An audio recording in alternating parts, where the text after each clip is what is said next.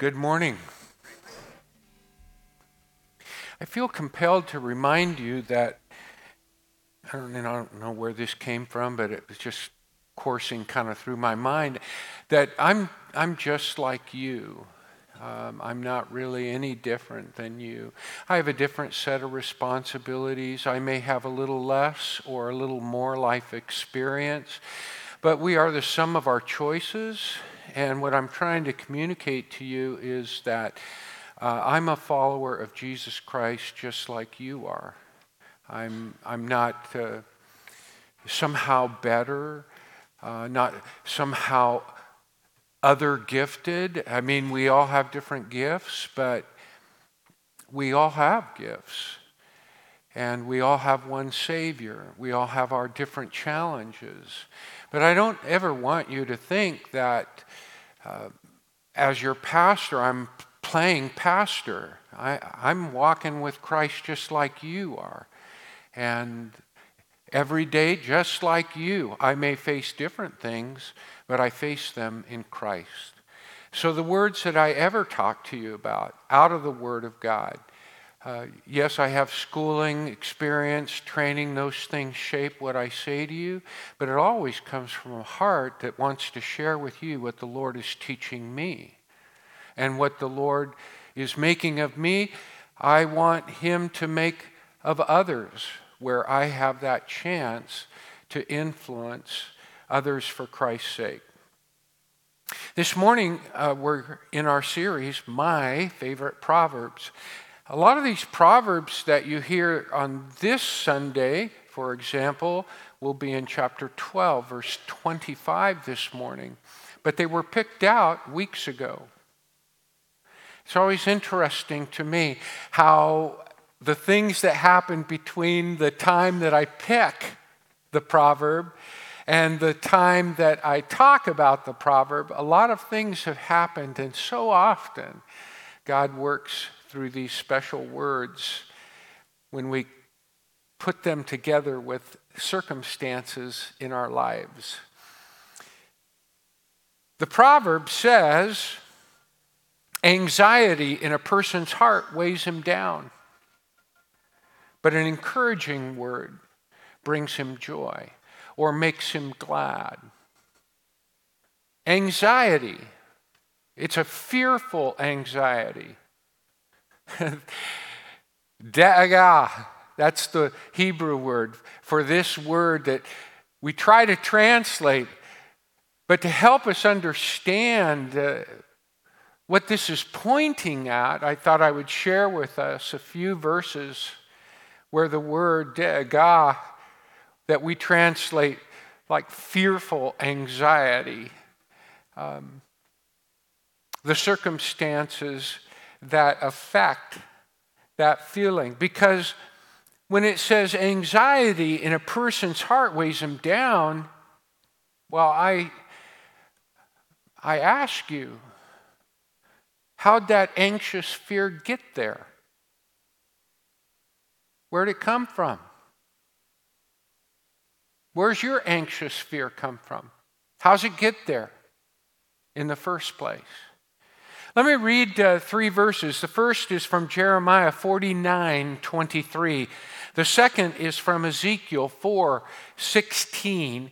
And the third is from Psalm 38 18. The first one, Jeremiah 49 23. The Lord spoke about Damascus. The people he said, will be dismayed because they have heard bad news. Their courage melts because they are anxiously afraid. Like the sea, their hearts cannot be calmed. Do you get the feeling? Can you tap into your experience? Have you ever known that kind of anxious fear? like a sea that can't be calmed, dismayed, courage melting, knees weak. You want to escape, there's nowhere to run. The next verse, Ezekiel 4:16, then he said to me, Son of man, I'm about to remove the bread supply in Jerusalem. They will eat their bread ration anxiously.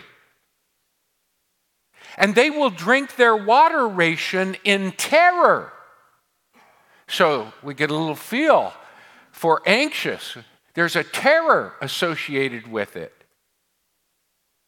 And then the final verse that I chose, and there were many others, this is from David in Psalm 38 18, and he's talking to himself. I confess my iniquity, which is wrongdoing and a sense of guilt. I am full of anxiety because of my sin. So, how'd that anxious fear get there? Well, a lot of it is the work of words. In fact, in all three of those verses, the work of words. Either words that we hear from someone else or words that we hear because we tell ourselves those words. There is power. Power. Wonder working power in the Word. There is.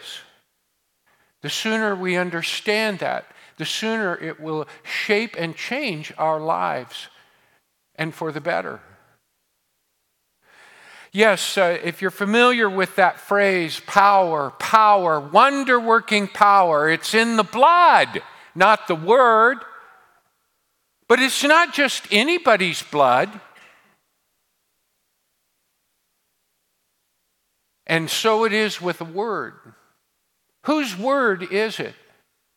What's the life behind it? It makes a difference whose blood is the power. And it makes a difference whose word is the power. Word bearers add power to word power. That makes a difference. What makes a word true?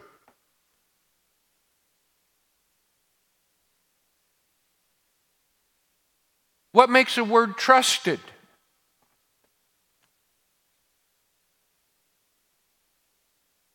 It's not the word itself. You might think this odd, but I spend a lot of time in the dictionary. I read the dictionary. I enjoy reading the dictionary. There are a lot of good words in the dictionary, more words than we could ever use, ever know.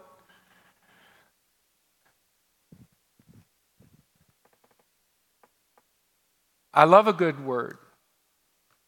But even the good ones do not comfort me like the words of the Bible. the words of the Lord because he stands behind that word. If you trust him, if he's true to you, then his word has a power that someone else's word does not have.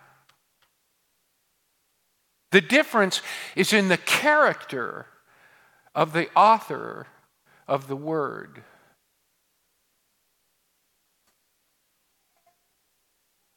The word bearer adds power to word power. Even a stranger, a friend, a mom, a dad can use the very same words and they'll have a very different impact because of who it is that uses that word. In the same way, people we care about have the power to hurt us and not help us depending on the words that they use. When someone uses words to hurt us, it can be sharp and it can also be very sweet.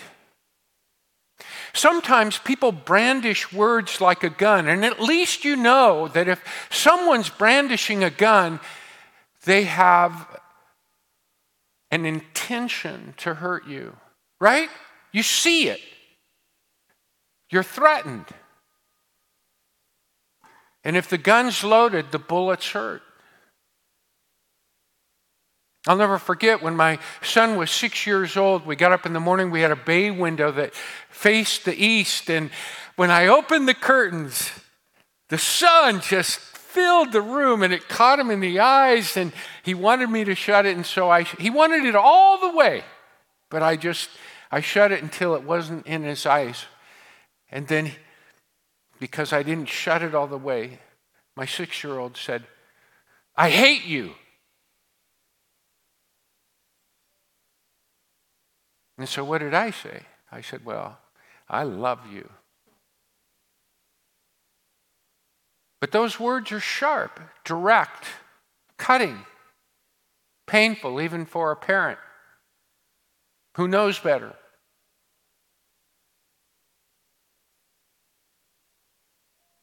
Words can be sharp, they can also be sweet. Sometimes people poison their words. They put sweet words with poison in them. In your favorite dessert, what you want to hear, what you're hoping to hear, but they're not true. In the Iliad, Homer's Iliad, Achilles says, I hate that man like the very gates of death who says one thing but hides another in his heart. Oh, that's a that makes your skin crawl a little bit.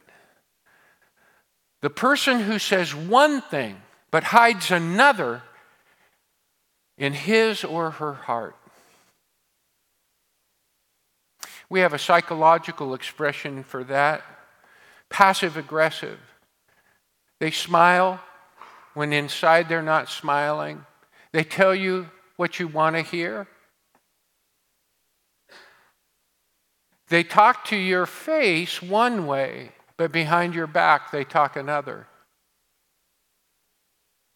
Not the character that empowers words to do good, but empowers words to hurt and to harm. Just as words can bring bad news, they can bring good news just as word from the Lord can rescue us from a heavy heart because of who He is. The wise can rescue others with a good word because we are wise. And it shows in our character. And we're trustworthy. We believe one another. There's power power, wonder working power in the word that comes from a good heart, a right souled person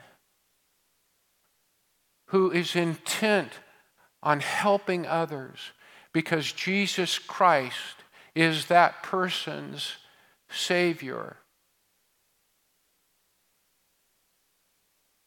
Get wisdom. Rescue a heavy heart. You can rescue a heavy heart today. You can rescue a heart, a heavy heart before you leave these grounds.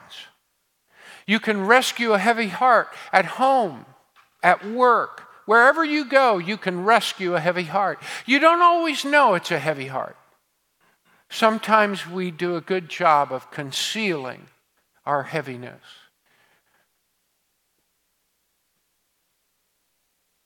We can rescue heavy hearted people if we're wise to the occasions, the qualifications, and the obligations. The occasions are as many as there are people. How many are in the room? There are just that many occasions to help a heavy heart. Just have to see them. What prevents us from helping the heavy hearted is we're blind sometimes. We're just not attuned. We're not paying attention. We're off in our own world, or we ourselves are heavy hearted, too heavy hearted to help others. What a predicament, huh? We're so heavy hearted. We're out of tune with the people around us. Only you can, in the light of the Lord, discern the gravity of your own heart. But in Christ, there is a healing that takes place. There's a love that fills that heart. Michael prayed about the peace of the Lord. There is a peace in our life. How can we be peacemakers if we have no peace in our own life? There's a big difference between going through the mechanics. You know, like when I have to build a bike at Christmas time, I get out all the directions, and it's such, it's comical. You know, like like if I, I, was learning to sew or something, show me how to do each movement. Is that our notion of peacemaking? Because it's, it's here, but it's not here. It's not a real experience. It's not something that we can talk about or write poetry about because it's not in our own lives. A mechanic put, could put a bike together like that because a mechanic's a mechanic. It's in the person's blood. It's not just a vocation. Some of us are teachers. Do you only teach when you're in the classroom getting paid for it? Or does that spill over into other areas of your life in the way you treat people, care for your own children, have a heart for things because you're a teacher? I'm a pastor, but I'm not just a pastor on Sunday morning between, you know, 8:30 and 9:30, I pastor in my own home. I know it makes it sound so formal. But basically, I'm just living out the Christian life. I'm just putting the Word of God to me into practice in my daily life, not just at certain times, under certain conditions, for certain reasons, and a certain payoff. I'm a pastor because I was this way before.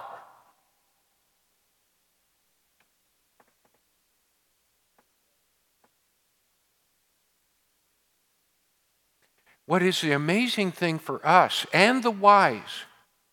Because is it wisdom if it's just knowledge and it's never put into practice? Would anybody recognize it? Would anybody be touched by it?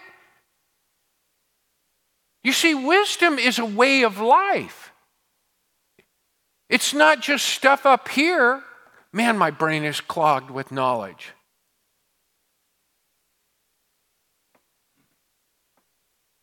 We can ace the test.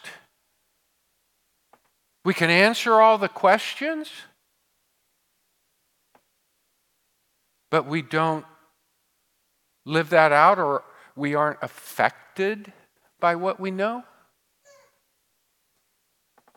You see, by faith in Christ, we put these things into practice in our own homes, in our own lives.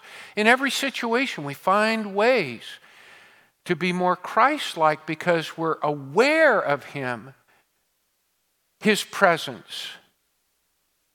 And when we are, we're aware of others. And we see occasions to be Christ like, to be wise. All of the wisdom, you know, we see Proverbs, that's wisdom literature. Job, that's wisdom literature. Ecclesiastes, that's wisdom literature. So we have these categories. And it's rich. There's lots of good insight. But where does it go beyond that? What I want us to appreciate is the God of that wisdom is the God who revealed himself incarnate in Jesus Christ. Jesus Christ brings about that wisdom in a way that even the wise of these ancient writings and ancient times could not experience as we can experience them. They were aware of the Lord. The fear of the Lord is the beginning of wisdom. What you fear is what's right in front of your face. And if you fear the Lord, you're aware of his presence. He's not way over there. It's not as though He doesn't know what we're doing. No, the fear of the Lord is really almost like faith in the Lord. And when we put that kind of faith into Jesus Christ, who has risen from the dead, given us an, an entirely new nature, a new nature, not just a business plan or an action plan. We have a new nature in Christ. The Holy Spirit indwells in us. As we operate in that power, with that faith, that wisdom should be experienced in our lives. And I would argue if you love God and love others, you will be wiser. Love is not just for holidays, graduations, celebrations.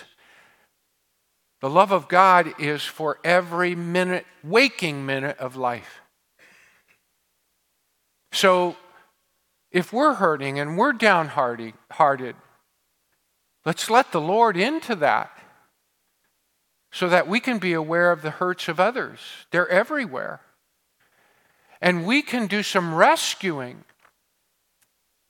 We can't be caught up in just the outcomes. That can't be our motivation. Our motivation is just to bring goodness wherever we go, with every word we utter. Even if we have to deliver bad news, we can deliver it in a way that builds up, encourages, and gives hope. We don't have to pour out the ugliness in our hearts when Jesus fills our hearts. And that shapes our words. Seizing that occasion to help somebody else is an act of faith and a testimony to our awareness of Christ's presence. If we can see the Lord, listen, if we can see the Lord in our lives, people can see the Lord too in our lives. That builds faith. People want to see examples of Christ's power. Well, let Him be powerful in us.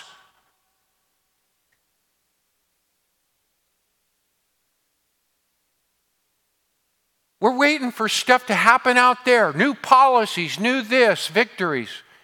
Let people see Christ building a new society in you.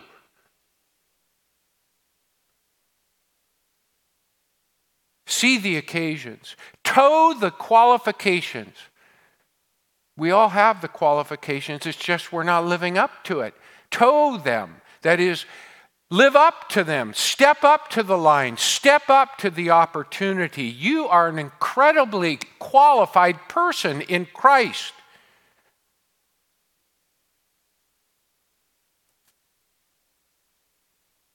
As I said, we bring character, not just words, and together they're powerful. I was thinking, uh, I wrote you a letter this week. I hope you got it. Hope you read it. I was thinking this week if I had written that letter in 2000 or 2001, the impact would have been very, very different. What's the difference between a letter that I wrote to some of you who've been here that many years that I wrote then and that I write now?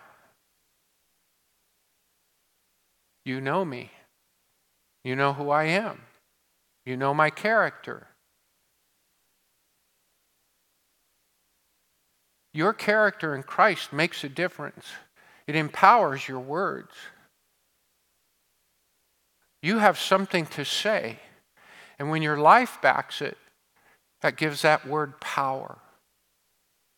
We can't control the outcome. We can't say it was worth it because look at the impact it had on that person's life. That's not our job. What we do is we control in Christ through faith what we do with our power. We regulate it, we manage it through the Holy Spirit. But we have to realize we have that power. That's where we have to realize our qualifications. Who else has the qualifications that you do Do you read your New Testament and know who you are in Christ? Who's qualified like you are? Don't wait for me. Don't wait for the person sitting next to you. Jesus didn't say, Come, follow all those other people, and if they follow me, you'll be close. He said, Come, follow me. You have incredible power in Christ. And it's not about blessing prayer hankies. It's not about hocus pocus. It's about real life. And that's what we want, isn't it? We want something real, down to earth, nitty gritty. We don't want fairy tales. We want power in real life. We build our character one day at a time, one word at a time. One word at a time. You tell a lie? How many words that are true have to be spoken after you tell a lie? What if you lie to yourself? How can deceived can you be? Who are you going to believe but yourself? You're the most important voice in your life. You listen to yourself without reservation. But do you tell yourself lies? Do you tell yourself half truths? Do you tell yourselves exaggerations? I can talk this way because I know I've, I do this to myself. We have to work on those things and tell ourselves truth, preach to ourselves. Be a better preacher than me to yourself. I got to preach to myself. I can't just preach to you and then go out and do something else. That's called fraud. That's called being a phony. We're all sinners. We all make mistakes. But some of us, we can just lead ourselves down the primrose path rather than being real with the Lord, real with ourselves, and then real with others. And hug the obligations, that is, embrace. There are obligations to this. It's not just when other people are looking. If Jesus is real in our life, then we have obligations to love each and every moment of each and every day. Are we going to fall short? Yeah, but there's the cross for that. That's why Jesus died on the cross. It wasn't just one, one ticket that's written, saved. This salvation isn't just for some moment at death, it's for each and every day of our lives. We lead a life of a new nature, a life of wisdom, a life of Christ likeness. It's not a, a dress or a suit that hangs in the closet. It's formed by the way we walk with the Lord and live for Him each and every day.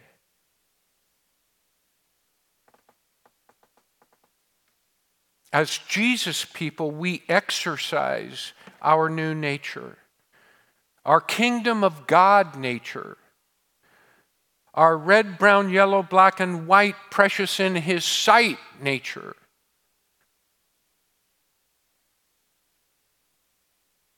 Whose heart will you rescue today? Maybe it will be your own to begin with by turning it over to the Lord and trusting Him in ways that you haven't been able to of late. Maybe there's too much crowded in there. You're trying to solve all the problems of the world in all the faraway corners of the world. I understand that. It is heartbreaking, and we should be ca- compassionate enough to cry over the things we see on the news. Don't ever be embarrassed of your compassion or your tears. I think the more we get close to our Lord, the more we cry and the more compassion there is because we know we are all sinners and we are all delivered by God's grace in Jesus Christ. We're new people, not by what we do, but by what He has done. And then that is shown in what we do. Whose heart will you rescue today? There is power. Power. Wonder working power in your word for good or harm. There's power, power, wonder working power in your word of the Lord to yourself and to others. There is power, power, wonder working power in your word because of the blood. Not just anyone's blood, but the blood of Jesus Christ, who gave his life for you and for me. I'm going to close us in prayer and we're going to sing a song. And uh, some of us will be up here. Could be a deacon, could be an elder, could be a spouse, could be me. We'll see. Could be another of the pastors. We're just like you. We'd like to pray with you, intercede for you. There may be somebody on your heart that you're praying for, and you'd like us to join you in that. There may be something on your heart that you would like to share with somebody else for prayer. Bring to the Lord and share it with someone else who cares for you. That and much more we can do together in Christ. Will you stand with me as I close us in, in prayer and then uh, we'll be led in a worship song. Heavenly Father, we thank you for your word. It's uh, the word that makes our word powerful. You're so good to us, Lord. With us when we aren't aware. Tenderly nudging us, wooing us, consoling us, encouraging us, challenging us. You love each one of us, which is hard for us to understand. You love us so much. You have such hopes. You give us uh, such power to be more and more like you. Help us to know who we are today and be sources of rescue because of the power of your word in our lives that we share with others. We praise you in Jesus' name. And all of God's people said,